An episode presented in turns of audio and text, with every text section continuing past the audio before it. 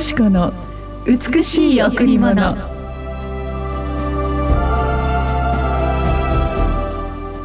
そしてこれらすべての上に愛をつけなさい。愛は結びの帯として完全です。そしてこれらすべての上に愛をつけなさい。愛は結びの帯として完全です。コロサイ3の14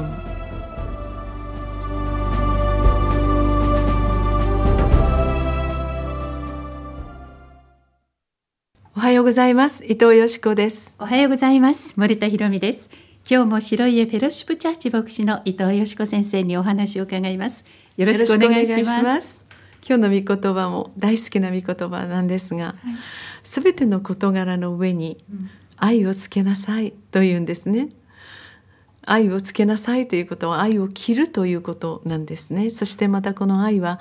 純粋でけなげでそして私たちの救いを願ってくださるイエス様の愛をつけなさい。ですからイエス様はキリストを切るという表現があるんですがその愛は結びの帯として完全ですというあのやはり私は聖書を通して本当に愛することっていうことをね、うん、学びました私愛があると思っていたんですけど全然愛がなくてそれは全部自分を愛する愛だったんですね。自分の中に愛が本当にこうあのほとばしる時。それはどちらかというと自分中心から始まっていく愛で、うん、何かこう自分からかけ離れたものに関してあ本当に愛するという興味があるんであろうかって思う時に全くないやはり全てのことがあの自分の愛から始まっているんだな。相手を愛することも実は自分を愛することであり、うん、この事柄を愛することは実は自分の愛自分の得意になることであったりすることが分かった時もうとことん聖書を読みながら、イエス様の愛に感動して、もうどれだけ泣いたか分からないという私のようなこんな小さなものにこんなに素晴らしい豊かな御言葉の奥義を教えてくださりまたこのような私のものために十字架にかかって私の罪の一切を取り除いてくださりそして罪を犯したことのないほど真っ白に清めてくださってその愛を自分が着て、うん、そして十字架にかかってくださった。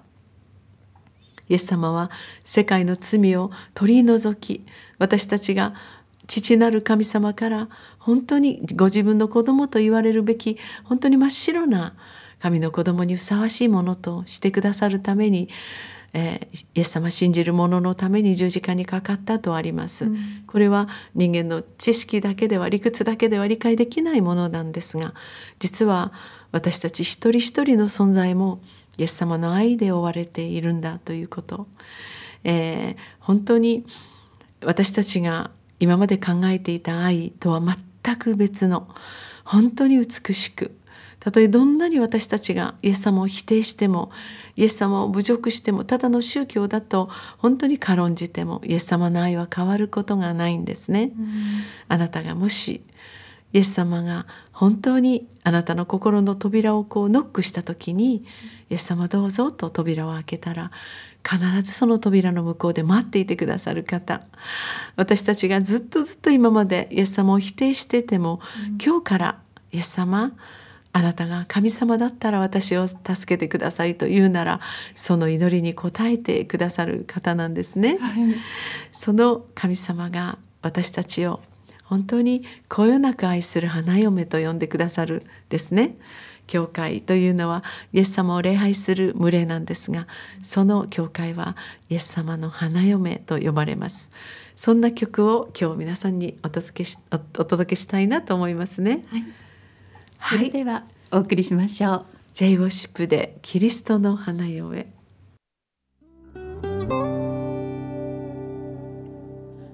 私の愛する方なんと美しくしたわしいこの身もこの心もすべてあなたのもの。私の愛する方なんと美しく親わしいこの身もこの心もすべてあなたの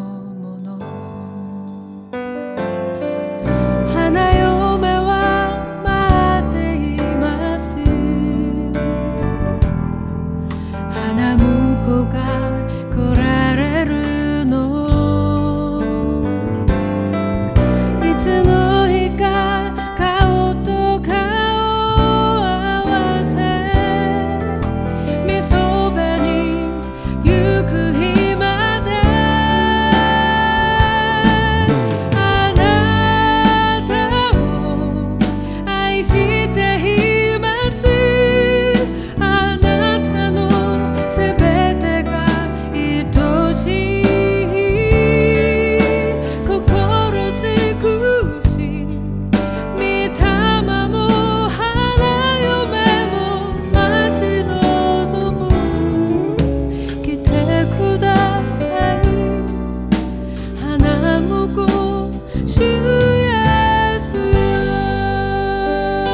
シップでキリストの花嫁でした人が一番美しく輝く時ってやはりあの愛している時だなって思いますね。そしてその反面人が一番苦しそうな時やはり人間関係のもつれやその愛の崩壊、うん、いろいろな関係の崩壊がある時人は本当に苦しみもだえますね。だから常に愛をつけているっていうことは大事かなと思うんです。私たち自身に愛がなくてもイエス様の美しい愛が私たちの中に入ってくださる。イエス様どうぞ私ではなくあなたが私の心を支配してくださいと、もしあなたが言うならイエス様のけなげで美しい愛があなたの中にあふれます。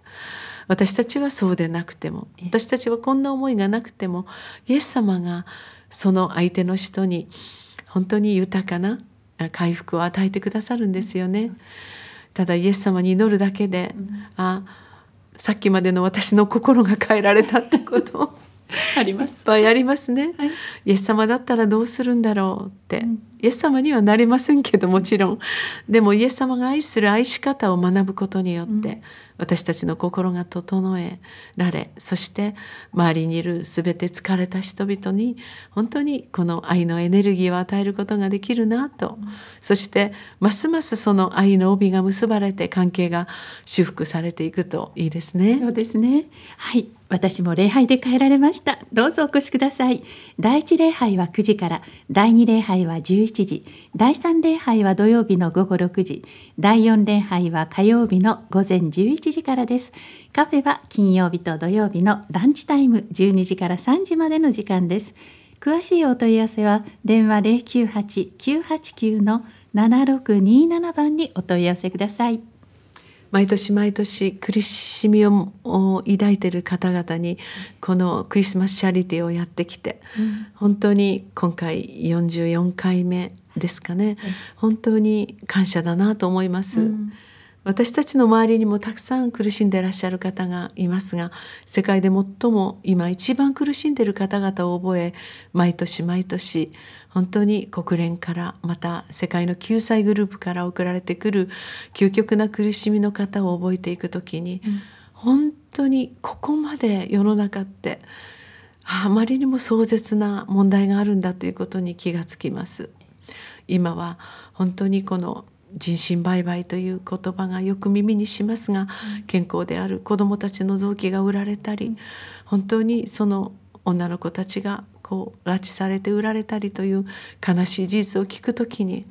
そのような働きに本当に立ってくださるそのような方々にあの支援を送りまたそのあまあ、いわゆる攻撃にあって、うん。その被害者となっている人たちに何らかの手を差し伸べること。私たちのやってることは小さいかもしれませんがそれが本当に重ねて継続していくことで自分たちを忘れられていないんだ、うん。自分たちもまだ覚えられているんだとこの日本の沖縄から愛のクリスマスプレゼントを届けたいと思いますね。はい、